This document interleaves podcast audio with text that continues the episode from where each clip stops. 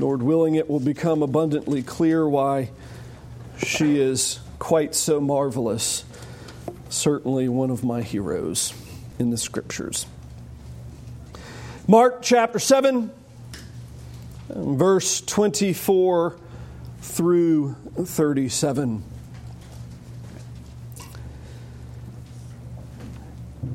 And from there, he, Jesus, arose and went away to the region of Tyre and Sidon. And he entered a house and did not want anyone to know. Yet he could not be hidden. But immediately a woman whose little daughter was possessed by an unclean spirit heard of him and came and fell down at his feet. And now the woman was a Gentile, a Syrophoenician by birth, and she begged him to cast the demon out of her daughter. And he said to her, Let the children be fed first, for it is not right to take the children's bread and throw it to the dogs. But she answered him, Yes, Lord, even yet even the dogs under the table eat the children's crumbs. And he said to her, For this statement you may go your way. The demon has left your daughter. She went home and found the child lying in bed and the demon gone. Then he returned from the region of Tyre and went through Sidon to the Sea of Galilee and the region of the Decapolis. And they brought to him a man who was deaf and had a speech impediment. And they begged him to lay his hand on him. Taking him aside from the crowd privately, he put his fingers into his ears and after spitting touched his tongue. Looking up to heaven, he sighed and said to him, Ephphatha, that is, be open. His ears were opened, his tongue was released, and he spoke plainly. And Jesus charged them to tell no one. But the more he charged them, the more zealously they proclaimed it. And they were astonished beyond measure, saying, He's done all things well. He even makes the deaf hear and the mute speak. All right, let's pray. Father, give life and light to your word. Your word's perfect, we're not. We need help. We ask that you would speak in Jesus' name. Amen. Amen.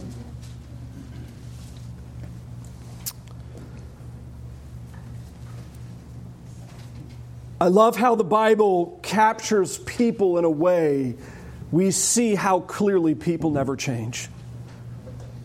Not that they never change in terms of from life to death or uh, from uh, being unsafe to saved or from this life into the life to come, not in that sense, uh, but more in the sense of kind of all people are alike. And I love how here he gives us this great kind of domestic illustration, one that has been lived a thousand times over in families all over the world and maybe in our houses too. It goes something like this The family sits down to dinner, good family meal, it's exciting. The children sitting there, the parents sitting there, maybe grandparents. It's a, it's a big meal. The food is served, the plates are had, and everybody starts digging in. And somebody makes a simple mistake. Maybe it's actually not a mistake. Maybe it's on purpose. Maybe it's the child with the vegetables they don't like. Maybe it's your favorite food that slips off the fork either way. It doesn't matter. It bounces, it hits the corner of the plate, it hits right to the edge of where the placemat is if you have those, if not near the knife, and then it bounces onto the floor. And you think, five second rule, it's all right, I'm going to get it. But you know what happens? And it's gone. You didn't see it, you'd heard it. The, the inhalation sound of a dog going past, and the food is gone. Usually, weirdly enough, this only happens if you really like it, I guess. I love how that's a story that we so clearly relate to. For those of you that had dogs, you know exactly what that's like. You loved having dogs when the kids were little. You never had to sweep under the table, never really had to mop, particularly if you have a lab or something like that. An illustration here that Jesus is taking up as he teaches this lady and teaches us. We're going to look at these two kind of vignettes in the ministry of Christ, and they are magnificent. They're magnificent for a number of reasons. First of all, because they're probably two of the strangest in all of the Gospels. They're also probably two of the more misunderstood because of how Jesus interacts with both of these people. First, he seems unbearably harsh with this woman and calls her a dog to her face. She's like, I'm cool with that. And then to the next guy, he acts weird and seems to give him a wet willy or something of the sort. We're not entirely sure. And both of those assessments are incorrect. In fact, actually, Mark is doing something particularly sweet uh, with this passage as he's just finished. If you look up in 14, He's just finished this interchange between Jesus and uh, the, the Pharisees and the Jews on talking about holiness and defilement. What is it that makes a person unclean? Is it what comes into the body? Is it what goes out of the body? What is it that makes a person unclean? And all of that would have been something that would have been very common for the Jews to think, and that's a category that they would have had and had fixed firmly in their mind. And we have that category, I guess. Something different happened for them, though, in that the category of uncleanness, and not I'm talking like needing a bath, I'm talking about repugnant morality, the, the image of spiritual filth, for them was characterized by people not just activities. So that if you were to ask, what does it mean to be clean? More often than not, they would have a person pop into mind. Or if you were to ask them what it mean, meant to be defiled, they would think about their neighbor. That distinction was drawn entirely on Jew and Gentile. Again, this is why the early church struggles so badly once Christ redeems them and knits them together, is because when you ask what it meant to be unclean, they would say, Oh, the Gentiles. And they would point to their neighbor. And oh no, now that neighbor loves Jesus and we're supposed to be in church together, and that person has been the personification of uncleanliness for me my entire life. How do I love that person? Mark is setting us up to be thinking in those categories in even how he pins his book together. Where we are in the book of Mark is coming to the part where uh, Jesus' ministry is coming to a head. He's actually got to the point where the crowds are gathering together, getting large. The Jews have turned on him. They hate him. Uh, they're at the point of ready to kill him. And he goes into what's his, the, the kind of retirement ministry. He tries to get away to instruct his disciples to prepare them for when he heads to Jerusalem to die. This is kind of his, he pulls away to give them the most clear instructions. This is uh, when you're showing up, you know, with the kids right before the family reunion, and you pause in the car for 30 seconds to remind them how they're supposed to behave and the consequences if they don't. That's the, the, the, kind of phase of the ministry that we're in. Jesus is giving them the most clear instructions to prepare them for his death.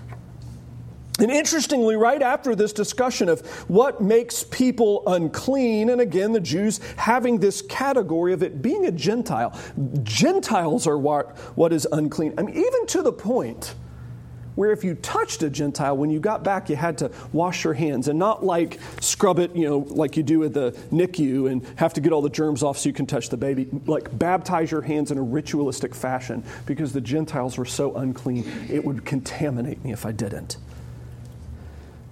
directly from that into the Syrophoenician woman. And again, this woman is my hero. I cannot wait to talk to her in heaven. You have this amazingly uh, moving, emotional, this is packed with emotion, uh, emotional interchange here between the woman and the Lord Jesus.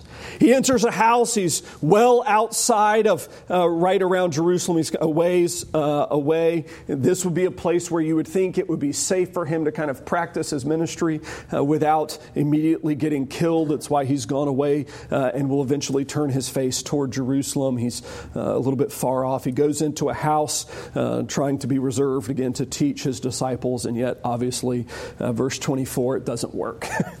he's far enough into his ministry the crowds are following him. He has enough of a reputation. You can't hide Jesus anymore. Doesn't matter how much you try, doesn't matter what you do with him, you can't hide Jesus anymore.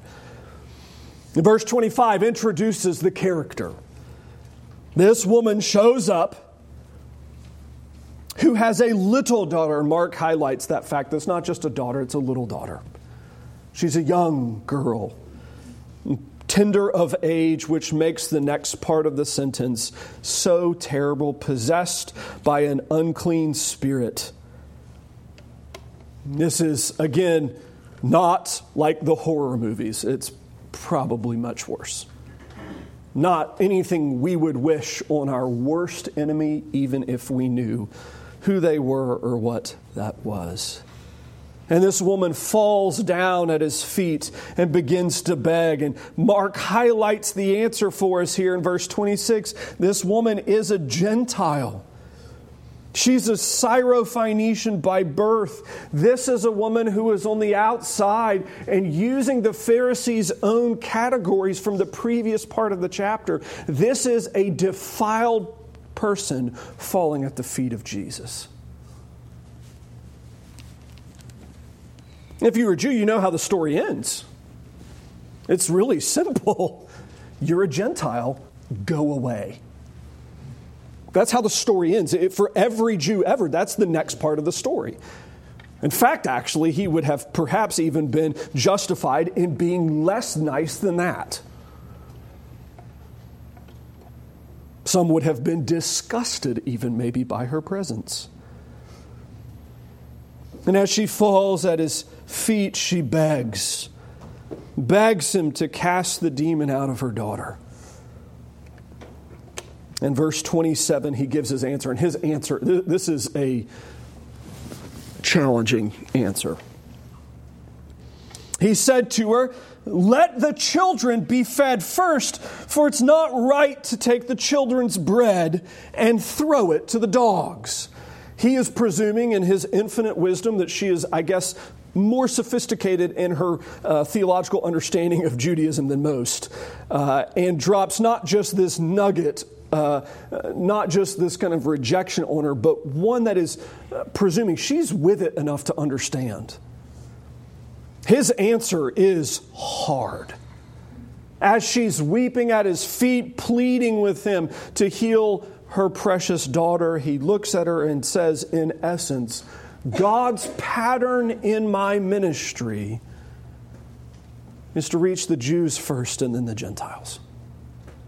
That's the pattern for what my ministry is to be. That's the way that I am interacting with God's creation, with His creatures, with His people. It goes to the Jew first and then the Gentile. And the, what he uses as the illustration is actually, again, that family meal that we think of.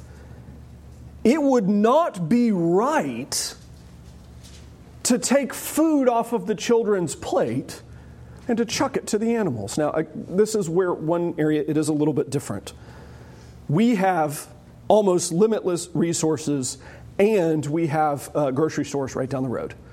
Most of us do not live in a world today anymore. Some of us may, but most of us don't live in a world where next meal is always a question. And next meal comes directly off backbreaking labor of multiple other people. For us, it's like, oh, crud, we're out of food. Let's you know, go, go get some eggs from the store, and then you're fine. Um, this, much harder. Food, much more precious.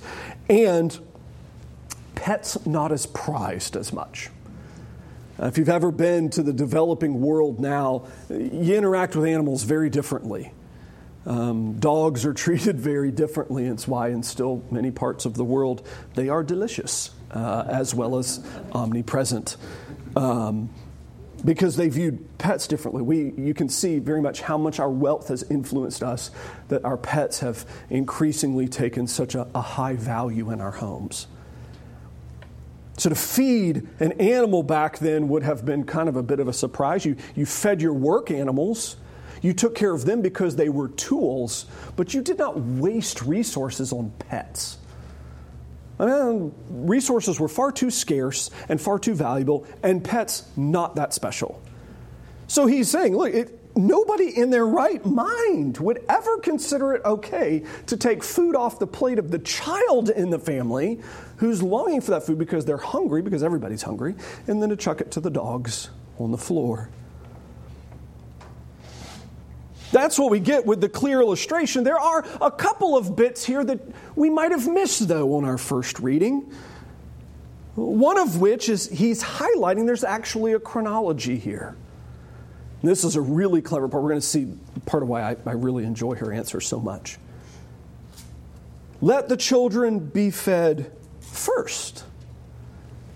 He's implying in the background that the dogs will be fed, they're just not fed first. There's a, a, chronology to the interchange children and people, then pets and dogs. First one, then the other. He's saying, look, you will get your chance to be blessed by God, but it's not yet. The timing is off. The second thing is, he is absolutely calling her a dog to her face. That's something you can't get around, and that was a term that was very common for Jews to refer to Gentiles as. And again, today we have our we value our pets so highly that that's not really that offensive of a term anymore. To call somebody a dog still not good, but you're like, eh, there are worse things, I guess. I mean, you could be called a cat. I don't know, um, depending on your preference. Depending on your preference. Depending on your preference. That's two groans today. One in the morning, one in the evening. I'm, I'm on a roll. Pineapple pizza and cats. We got them both.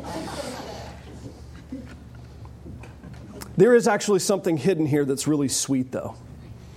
Is that the term that he uses for dog is not the standard term for dog. He does not call her just a female dog off the street. He calls her specifically a little dog. He adds the, the, the, ending to it specifically to note that this isn't just the wild dog that runs around out on the street, the ones that fight with other dogs and uh, smell and are nasty and are gross and everything. This is the little Maltese. The teacup poodle, this is actually the term he uses, is the term that would have been applied to the one rare category of prized pets the tiny little dog that's kept in the house. The term he uses is not the offensive term that you would often have heard thrown out to specifically address the Gentiles, but instead uses much more of a term of endearment. It's why when we read it in English, it's really harsh. But when you read it in the original, it's nowhere near as harsh as what it reads to us. We read it and we're like, Jesus called a woman a dog. Yeah, but that's not, that's not what he said.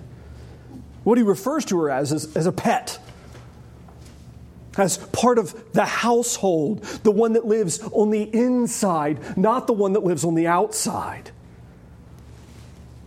I remember one of the first times I was out of the country in a developing country doing missions work with MTW.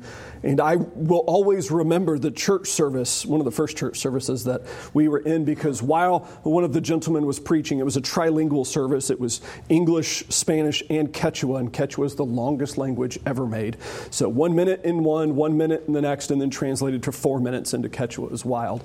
But while the sermon is happening and being translated, a dog fight starts in the street just outside comes in through the back of the doors, down the center aisle, out that way, and then out the side door, and just continued out into the street.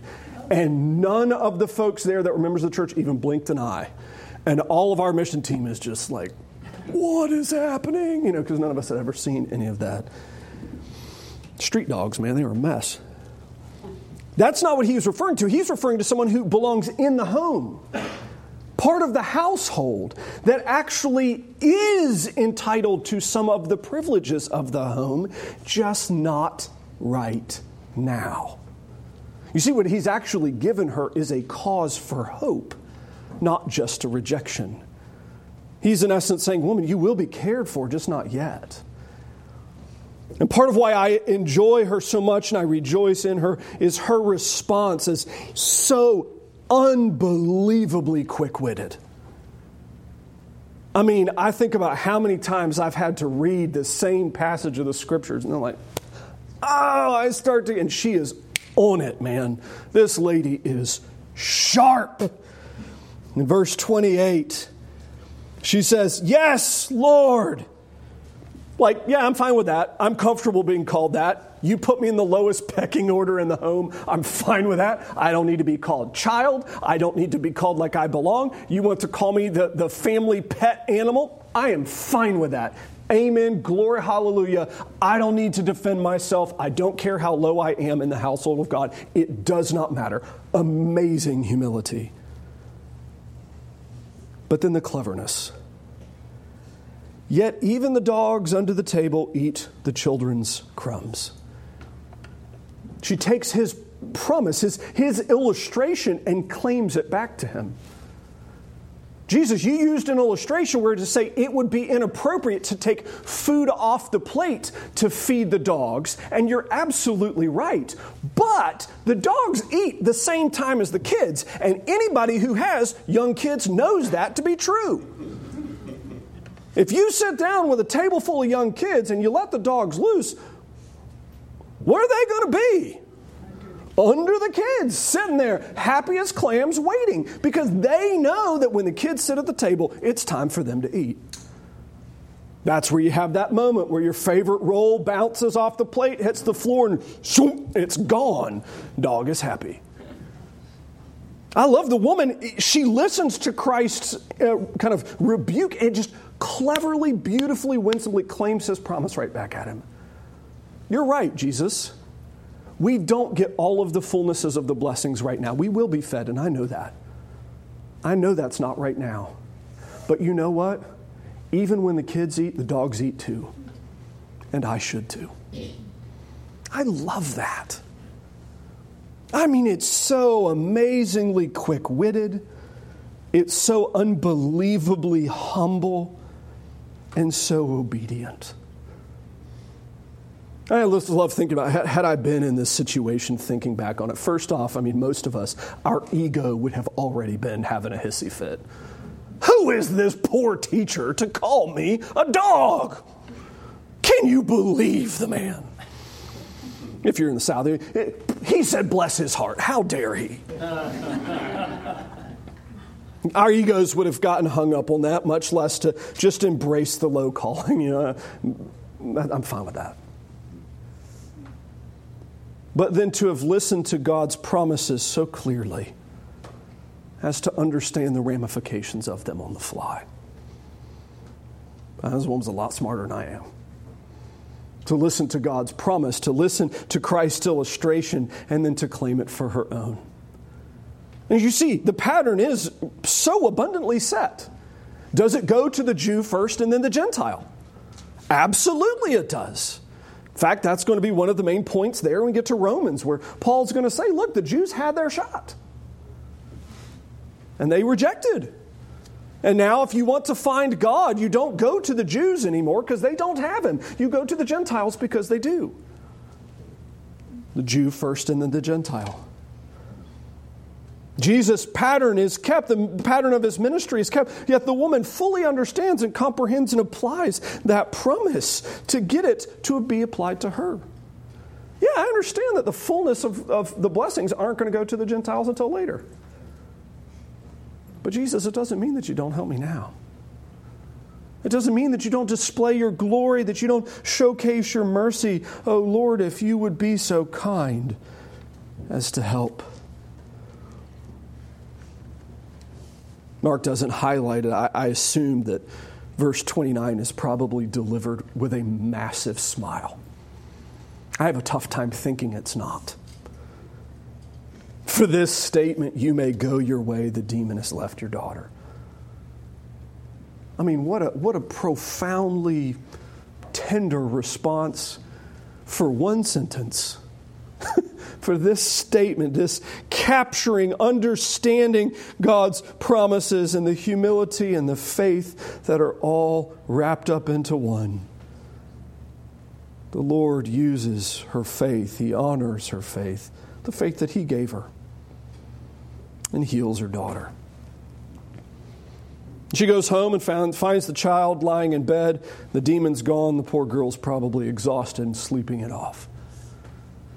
Recovering.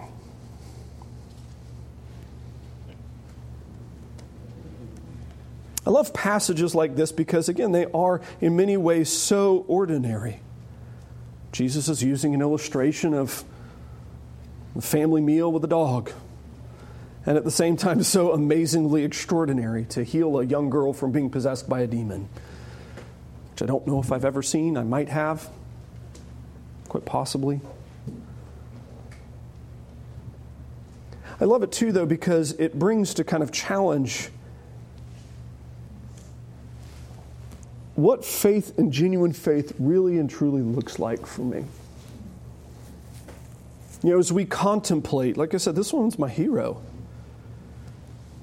how she is comfortable embracing a low status so that she can wrestle with the Lord through his promises. And to think about how many of us we would have missed the opportunity to even deal with God and his promises because we would have been so hung up on who we are. How dare you place me in such a low place? And to think through as well how good of attention she's paying. I mean, it's fair to say that any hope that Jesus gives her is implied at best. It's not like he's inviting her to ask again. I mean, it's not like he's saying, oh, hey, you know what? Maybe not right now, and giving her the green light to come back. I love how attentive her ears are to the words of Christ. That when he drops this little nugget about the little family toy dog and uses this illustration, she's so engaged with the words of Christ. And she's able to put them into practice, to apply them immediately. And again, I wonder one, how much our ego would have gotten in the way. I do wonder again how much we would have missed simply because we wouldn't have been listening. Uh, we this year GA went to uh, a number of things. Tom and I went to one where it was a presentation by one of the seminary presidents and talking about the status of a, of uh, theological ev- uh, education. Sorry, I can't speak. Um, the state of theological education today. And the um, gentleman was saying how he travels through all the major seminaries, talks to all the presidents, talks to all the chancellors or emperors or whatever their titles are, and uh, asks them what their students are like. And he gets the same response constantly everywhere he goes. Our, our students are humble, they're pious, they're righteous, oh, they're smart, they're brilliant, they're wonderful, they're hardworking, they're lovely. The only problem is they don't know how to read, write, speak, or think. That's the only problem. They don't know how to read, write, speak, or think. And that's certainly not their fault. That's an educational system that they've grown up in a cultural moment in America. And I do wonder again how many of us, because we just don't pay attention to the word, we don't listen carefully, we don't listen with attentive ears, we would have just missed God's promise here. Okay, and turned around and left. He said no. Like, no, he didn't. No, he didn't. He said not right now. Those are two totally different things. I do wonder again how much we do the same thing with us today where we just don't listen that well. Our ears are not attuned to the scriptures. And this gentleman was talking about uh, at GA how one of the struggles of not being able to read, write, speak, and think, it's hard to deal with texts. Um, there was a book written a number of years ago by a gentleman who, uh, Why Johnny Can't Preach. And again, it's this idea of interacting with uh, what are our weaknesses for who we are and how we are today. He thought he was dying of cancer, and it was his kind of parting shot to the church before he died. Uh, and he said, in essence, preachers struggle because they don't know how to read anymore. We don't listen to the word because we don't know how to pay attention to the promises, how to pay attention to the text, to look at even the little details, the details this woman catches on the fly that we miss. How many times have we read this? We didn't catch it.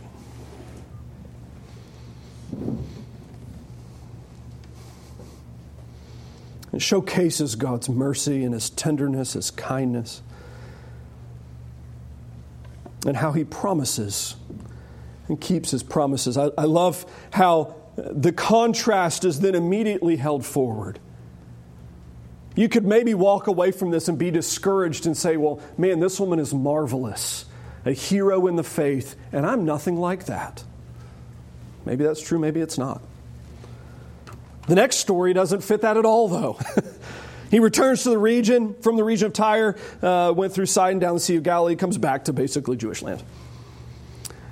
And uh, have some folks bring him a, a, fellow who is deaf and had a speech impediment. This is a guy who, at one point in his life, was uh, likely able to speak in some way. He's figured out uh, through what he was able to hear at one point, likely, he's figured out how to speak in some way, but his head and stuff has problems now.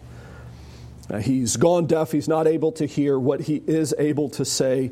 Uh, the English goes, it's a speech impediment. It's bit, maybe more than that. Probably not just a stammer or a stutter. Um, it's probably something maybe a bit more violent. It's something's not working correctly. His head does not like to produce speech. It's a, a challenge for him. And so they begged the Lord Jesus to lay his hands on him. I love what we see in the Lord Christ here, how tender this is. How the first thing he does is he takes the man and pulls him aside from the crowd privately. I love that. If you have all of your senses, you can engage in a crowd because you can hear, you can think, you can pay attention to all the noise you. So this guy can't. He can't hear everything. He can't survey all the land around him the same way. I remember playing a disc golf tournament a number of years ago and playing on a card, actually with Ryan, with a number of uh, other uh, deaf gentlemen. And they said, You can talk all you want, we won't ever care. But when we go to throw, you better hold stock still because our attention to movement is so clear that it'll mess us up forever and we'll have to actually start enforcing the rules on you because their eyes had compensated for their lack of ears. I love how Jesus takes them away so that that's no longer a problem. Well, we're going to take you away from all the moving, uh, flashing hands and all the bodies and all the people and everything, pull you aside and have this wonderful, beautiful interchange. He puts his fingers into his ears after spitting touches his tongue, looks up to heaven's sighs, says, Be opened, and the guy's healed. And again, we read that and go, Man, that is bizarre. I mean, Jesus, I know you never make mistakes, but this might be the section I'm confused about. Are you putting your fingers in your own ears? Are you putting your fingers in his ears? Is a wet willy? What, what's going on here? I don't understand. And again, of course, we don't understand because most of us in here just hear just fine. It's not an issue for us to try to communicate with somebody who doesn't have all of their senses.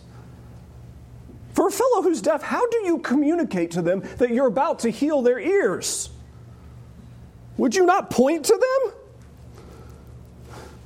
How do you communicate to them that you're about to heal their mouth? Would you not point to it? How would you communicate where the power for that healing is coming from? Would you not look to heaven? To communicate, it's what he's doing here is a physical sermon for a guy who can't hear his words.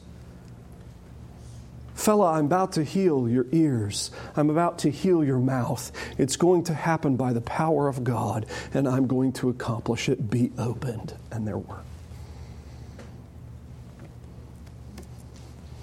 I love how you get to see it's such a, a tender, kind of moving portrait in the, to the ministry of the Lord Jesus as to why he's doing this. And part of it is because he's not just interested in healing the gentleman he's interested in teaching the gentleman. It's not just a matter of giving him his senses back, it's about teaching him who Jesus is. He's about instructing him how this is even going to happen. It's not just he went to a doctor and a doctor had some sort of miracle pill and he took this miracle pill and suddenly his ears work and everything's great. He's instructing the guy. I'm going to do this. I'm going to do this by the power of God, and I'm going to command it to happen. Be opened. And they were. And you get to see the consequence of everybody kind of marveling at who God is. I love that it showcases the Lord's compassion, the tenderness of the Lord Jesus, both of these. And I would maybe just suggest that we contemplate this. The tenderness of the Lord Christ has never changed. It is easy for us to understand that when he's here with them face to face and he has a mother weeping for her daughter and for him to say, Look, I'm going to heal your child. And it's easy for us to see it when he's miming to a guy that he's about to restore his body to him, restore his senses to him. Sometimes, though, it might be a little bit harder for us to understand that when we cannot see it directly. And I would suggest maybe sometimes, particularly when we are suffering or the ones that are in the midst of the difficult circumstances, it might be, might be just a little, that we forget just a touch of how tender He is, and how kind, and how compassionate to think of how he interacts with us, we have described in the scripture a bruised reed he will not break, a smoldering wick he will not snuff out. Ah, amazing. I love that illustration, largely because if I have a plant, I can kill it with a look of my eye. And here it's saying here's a, a plant that's been damaged, it's been bruised, it's not healthy, it's not right, and yet he doesn't break it. He's not going to destroy it. He actually can nourish it back to life. A smoldering wick, that wick that's been blown out and has just one little glowing, he doesn't just snuff it out and put it out. He's able to actually bring it back to flame. I would encourage you, particularly when you are sad or discouraged or weak or weary, to be reminded King Jesus is the same yesterday, today, and forever. And his compassion is the same yesterday, today, and forever. If you are a child of God, He is no less tender and no less in the business of healing and helping than He was right here. Let us marvel at Him and praise Him. Let's pray. Oh, Father, thank you for the Lord Christ. Thank you for his great ministry, and thank you for passages like this that force us to slow down and think and thank you that we can marvel at the faith of our brothers and sisters that have gone before. We praise you, praise Jesus, praise the Spirit. Amen.